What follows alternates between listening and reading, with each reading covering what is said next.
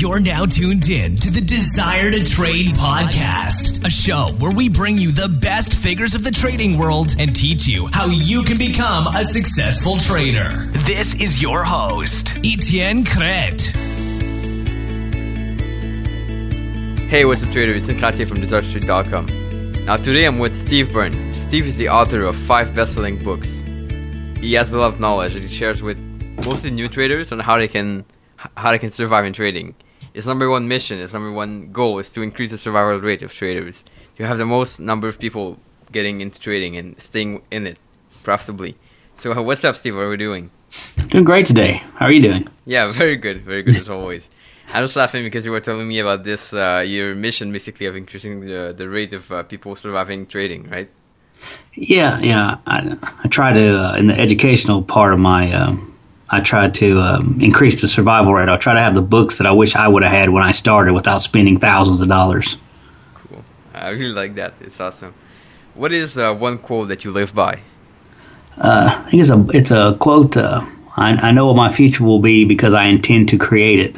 And I think it comes from uh, Peter Drucker, and I think they've also attributed to Abraham Lincoln. Hmm. It's like creating your future instead of just going with the flow. So I guess you've been able to create your future because today you're a successful trader, right? Yeah, th- and things that I had uh, planned on doing when I was in my teens, I have accomplished almost all my goals. Cool, awesome. So, well, what were some of those goals? You know, they were start out simple. You know, I come from very humble backgrounds. You know, I wanted to to have a certain income in my first job. Uh, I wanted to uh, uh, wanted to have six figure net worth as my first goal. You know, I wanted to uh, compound money for a decade, have accounts I didn't touch, and uh, you know, the same things. You know, happy marriages, children, what have you. But uh, I've accomplished every goal I set out, which seemed pretty crazy when I was 18 years old. I've already accomplished most of those before I was 25. Hmm, awesome. What do you think is the number one key for your success? I think you just work really, really hard. I think you can outwork probably 90% of people, even if they're more talented than you are. Hmm, that's cool. So tell us how, how you went into trading and how did you start? Yeah, I started really young when I was a teenager, actually, uh, looking at compound uh, growth tables, you know, based on interest or, uh, or returns, and just amazed at how you could start with such a small amount, and through compounding, you could double money and triple money, quadruple money and I thought that was fascinating. And I wanted to have some money set aside at a young age that I could compound for many years. And I still have accounts that I haven't touched in 25 years, and it works.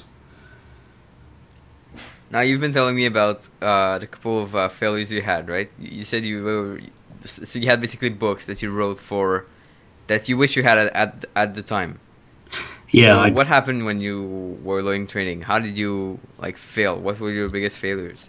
Yeah, I had uh, I had enough money to pay my first house off in uh, March of 2000 with the internet bubble. I mean, I thought I really knew what I was doing in 2000 because I had put everything in tech, you know, tech mutual funds and, and dot coms, and I had built up a, a good amount for me at that time. And I actually had more in my um, uh, accounts than I than my mortgage even was at, at 28 years old.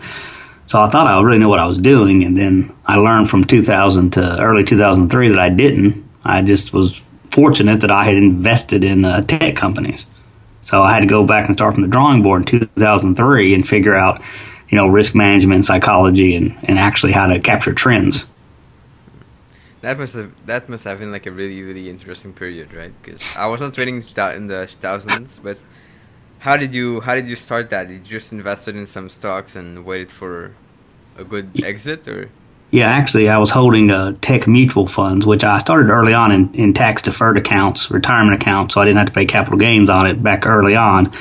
And uh, and I was mainly just in tech. I thought tech was the way of the future, you know, and uh, I invested mainly in tech mutual funds, so I spread across the risk in the most aggressive tech mutual funds I could find, and I did amazingly well for many years.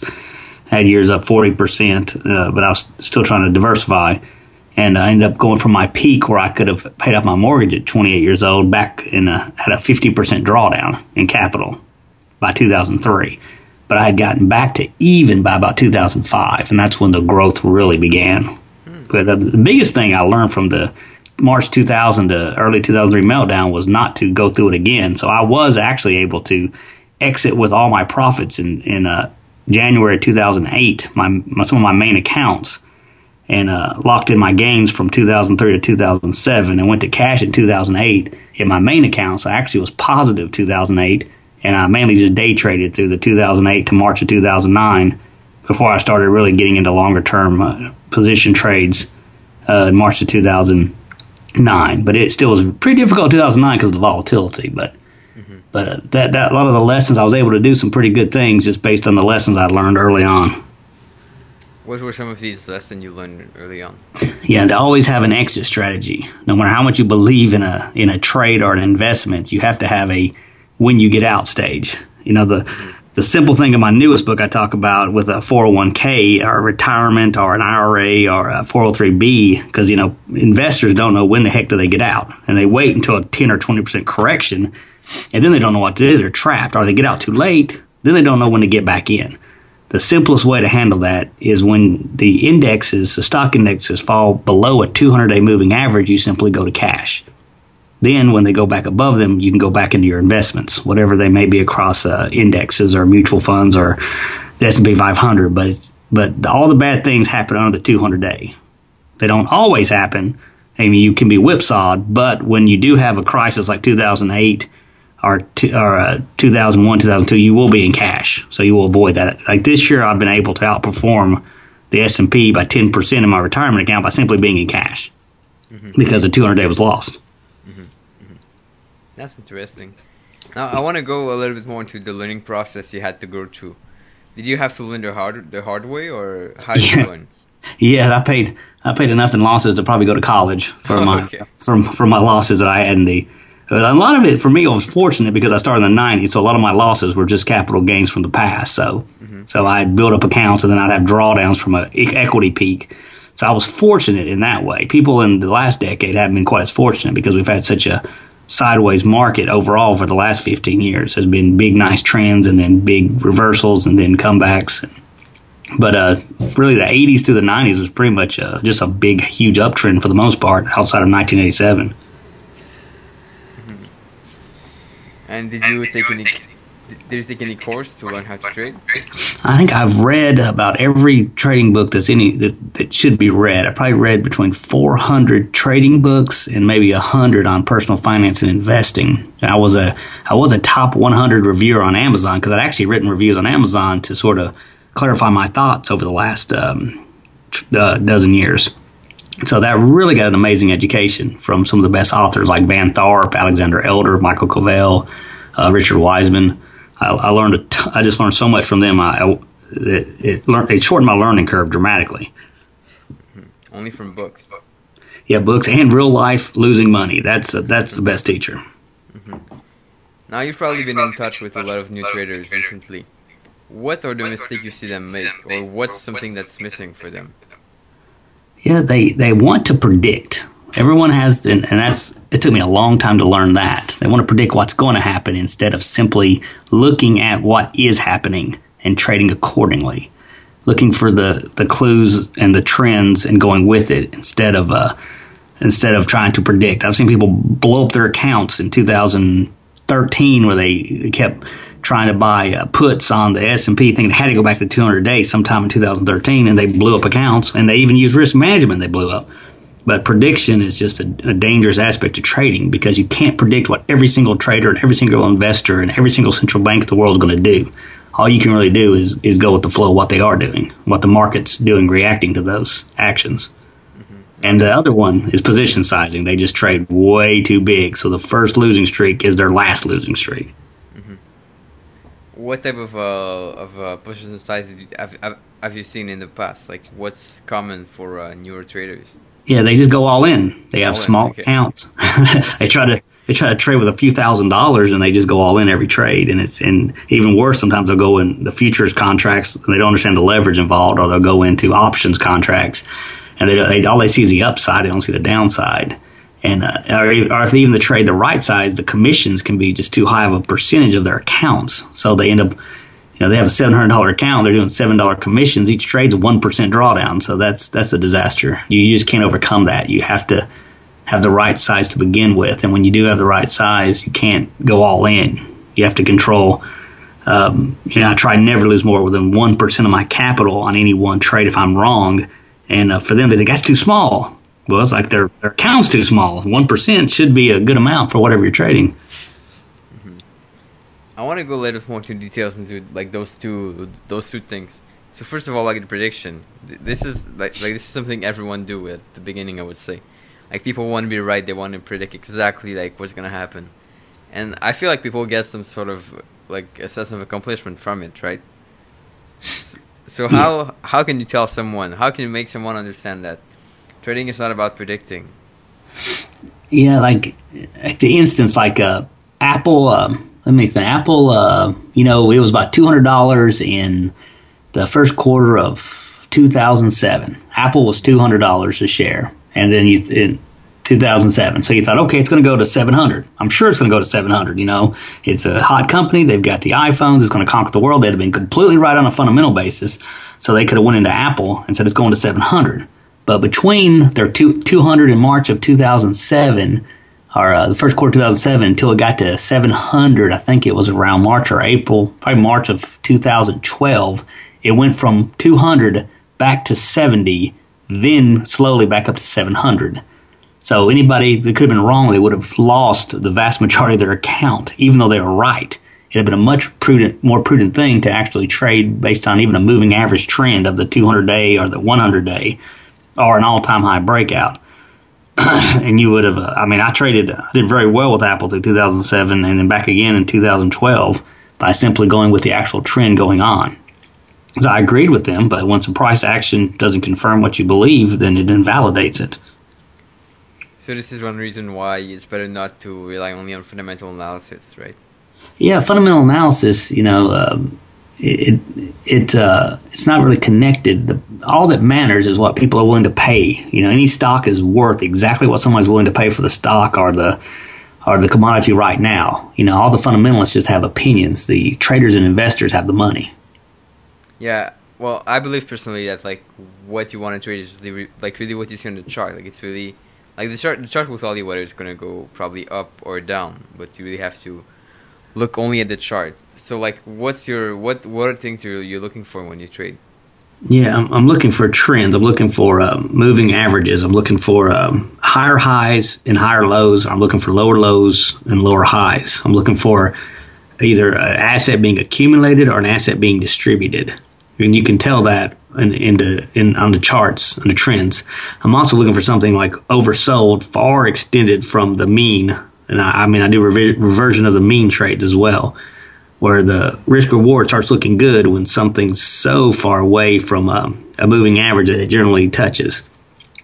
Mm-hmm. So would that mean you would enter like a short on a retracement to the moving average? Yeah, I mean, I will go short. I mean, generally, I try to sell strength in downtrends. I short rallies and downtrends, and I buy weakness in uptrends. Is how I generally trade. I swing trade inside of the larger trend. I look for the next, the next um, time frame up. I'll even at times with volatility, I'll day trade based on the daily chart, but I'll trade off the hourly. Mm, okay.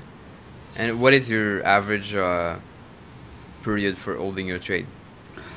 it depends on if in a, in a good trend, I will hold up to uh, three to three to five weeks in a really good strong trend.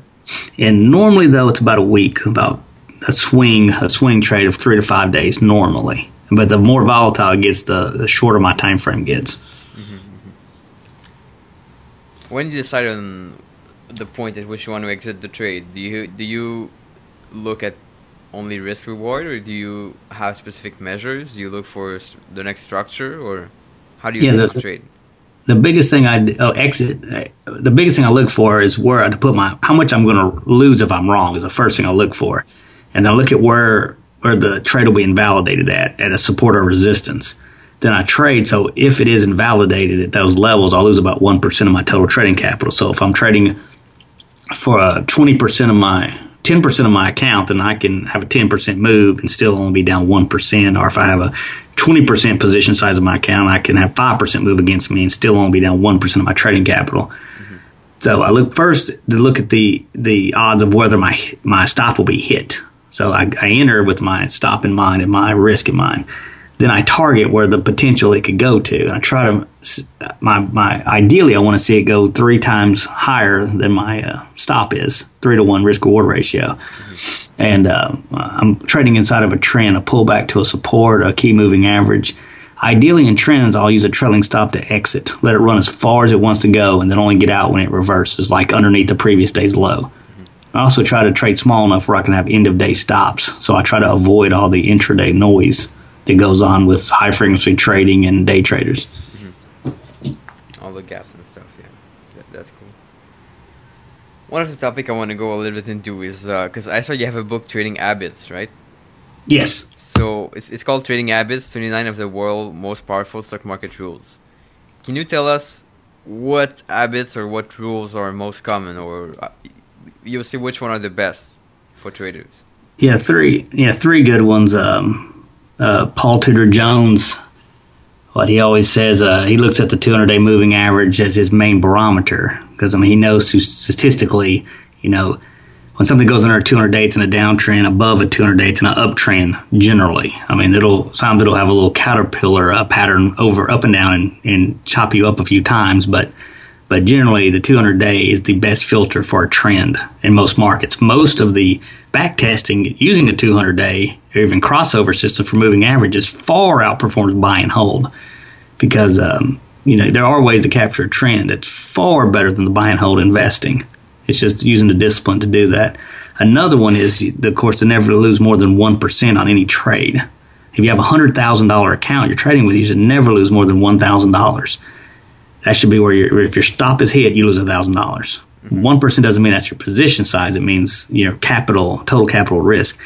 If you have five losing trades in a row with one percent, you'll only be down five percent of your capital. If you're risking four or five percent of your capital per trade, five trades, you're down twenty five percent.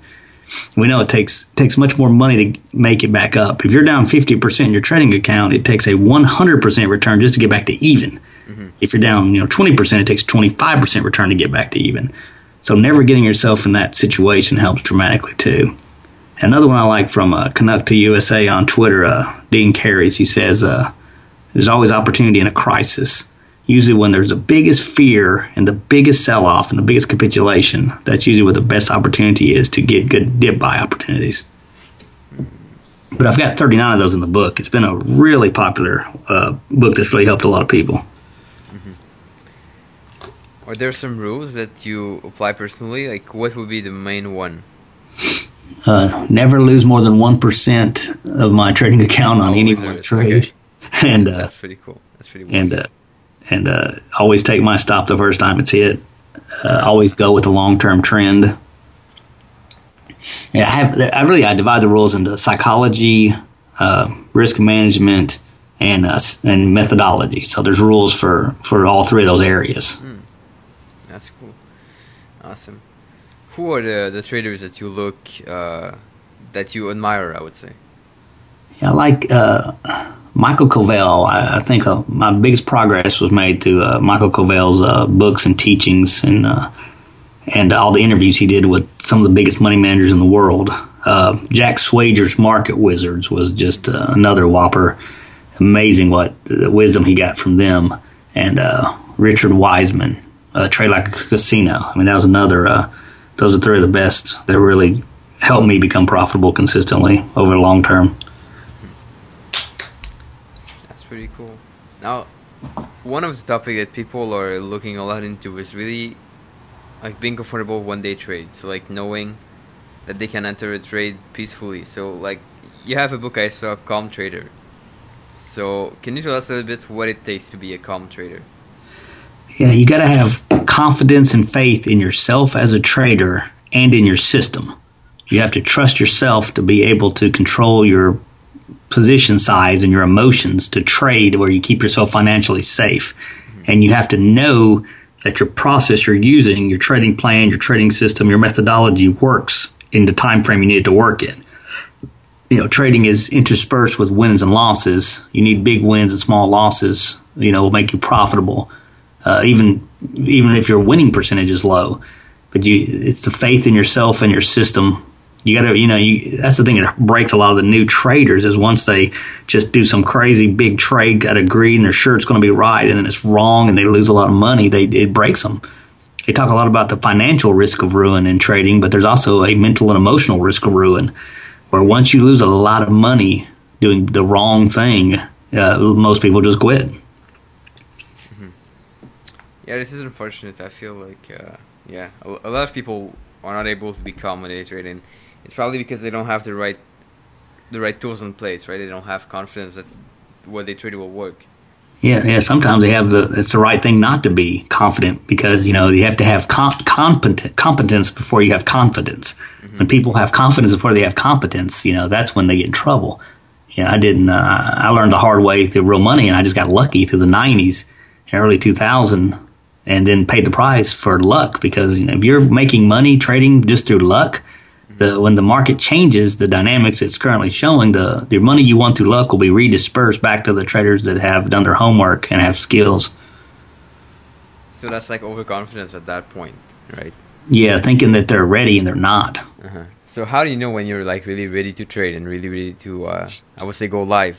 Yeah, I think that's my my new Trader U course is all about is having a trading plan having the right mindset, psychology, having done the right back testing, having having knowing what methodology you're trading, knowing what your edge is, knowing how much you're going to lose if you're wrong, uh, knowing uh, what your position sizing will be, where it becomes a pretty um, overall mechanical process of finding the right setups and trades and entry signals and exit signals, more like running a business. Is how good trading is, opposed to bad trading is like going into a casino. Now I know a lot of traders are hearing this and they say, "Oh my god, I have to do all this," and it's like a lot of work. But it doesn't have to be so complicated, right?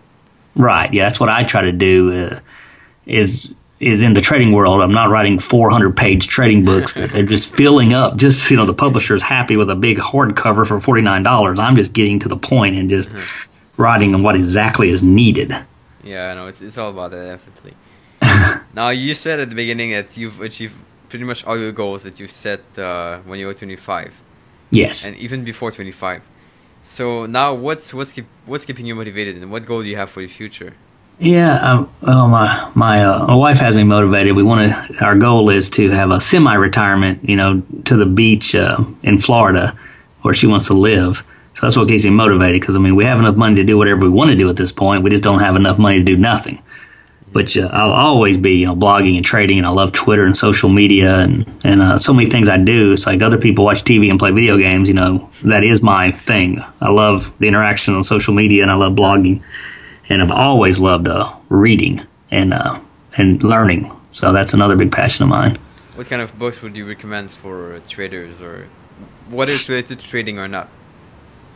Uh, oh, some books. Some of my favorite, like The Power of Now. I thought that was by Eckhart Tolle as a powerful book for just living in the present moment and getting your mind in the right place. Uh, uh, you know, even Dave Dave Ramsey and Robert Kiyosaki's personal finance teaching, uh-huh. uh, they're they're phenomenal for personal. I don't agree with uh, Robert Kiyosaki's uh, complexity of his cash flow investments, and I don't agree with Dave Ramsey's buy and hold on uh, mutual funds, but but it's uh, they're the best on groundwork for personal finance. So I mean, I really, really love the personal finance aspects and the and the philosophy and spiritual aspects of Eckhart Tolle. Mm-hmm. Cool. And are there any books that you've read related to trading that are really good, except I would say your books? Because I'm, I'm pretty sure yeah. all your books are good, but any other yeah. books? Yeah, Richard Weissman's Trade Like a Casino, where he explains how you trade with an edge, where you're actually trading, you're the casino and let the other traders be the gamblers, and that's how you can win. And uh. Trend Following by Michael Covel, where he talks about um, not not predicting, simply being profitable through capturing trends, long term trends with diversified futures trading. And uh, Van Tharp has one, uh, Trade Your Way to Financial Freedom, where he goes into uh, really well into the marble game, explaining position sizing and how you can doom yourself. Yeah, and of course, Jack Schwager's Market Wizards. Those might be the best trading books ever written. Awesome. I think that's going to be a big list for all the traders listening right now. They're going to have a lot of work to do. Cool. So, how can people find you? Uh, I am at uh, newtraderu.com. Uh, the letter U, it's like university, new trader letter U.com. I'm on a Twitter at S Joseph Burns on a on Twitter, and uh, I think everything else we have a we have a private trading group on Facebook. We got a I think over a thousand members of. But uh, usually go to New Trader U. You can pretty much find everything. Yeah, so there's everything, social media, everything, all your books. Your books are all on Amazon, right? Yes, they're all uh, exclusive to Amazon. Oh, awesome! So, h- h- how many books do you have? And c- can you give us just an overview of like what's each book about? Yeah, I've got uh, I've got about 11, 12, 11 or 12 books. I have a five from an original publisher before we, we started our own publishing company. Uh, you know, I try to cover have New Trader U, uh, New Trader. I'm sorry, New Trader 101. That's the uh, first book. That's just a great place to start. It's like the shortcut I always wish I had when I started trading. I have Trading Habits, which is 39 quick rules that you can enter, put into your trading plan and help develop a system with. Calm Trader is my psychology book for trading. I've got um, Moving Averages 101. It just talks about each moving average and, and how to in, uh, in, put them inside of your trading system and what they mean. I've got Buy Signal, Sell Signals, which talks about how to quantify your entries and exits into trades. And I got a new one actually. I just published it. It was number one briefly. That's a tough category with the actual investing category. Uh, was it tr- uh, investing habits? That's the place where you know all of our uh, family can read it. Even it's just about 10, 10 great investing habits you can create at a young age to build build wealth, and it's for everybody, not just for active traders, but for anybody that wants to to, to get a investment account, a retirement account, a four hundred one k um, and grow and compound money over a long period of time. And it's really the 10 things that I did do for a long time. Well, like New Trader 101 is the, the things I wished I had done, you know, 15 years ago. Oh, that that's really awesome. I'm pretty excited about the uh, investing habits because I, I think everyone should be at least involved a little bit in, in investing, like just knowing how, how to place their money and how, how that works it's such a crucial part of everybody's life. You know, getting financial pressure off of you makes your life so much better in every way. Mm-hmm, mm-hmm. Yeah, it's definitely a good way to live life. So now I'll have one last question for you, Steve. Before I just wanted to remind the listeners that the show notes are going to be all on desiretotrade.com forward slash Steve. I guess we'll have everything there, desiretotrade.com forward slash Steve. And everything will be there, everything that's been mentioned, all the books, which I'll have a lot to put there it's going to be a great resource for uh, for traders definitely. And Steve, my last question is: If you could give only one piece of advice for new traders, what would that one piece of advice be? Never, always have small losses. Never have big losses. I like that. Losses. Cool, cool. So thanks a lot, Steve, for being on the Desire to Trade podcast. And Thank it's you. been really great to have you. I feel like you have a lot of experience, a lot of things people can can take on and definitely use in their trading. And guys, I'll see you in the next episode. Bye.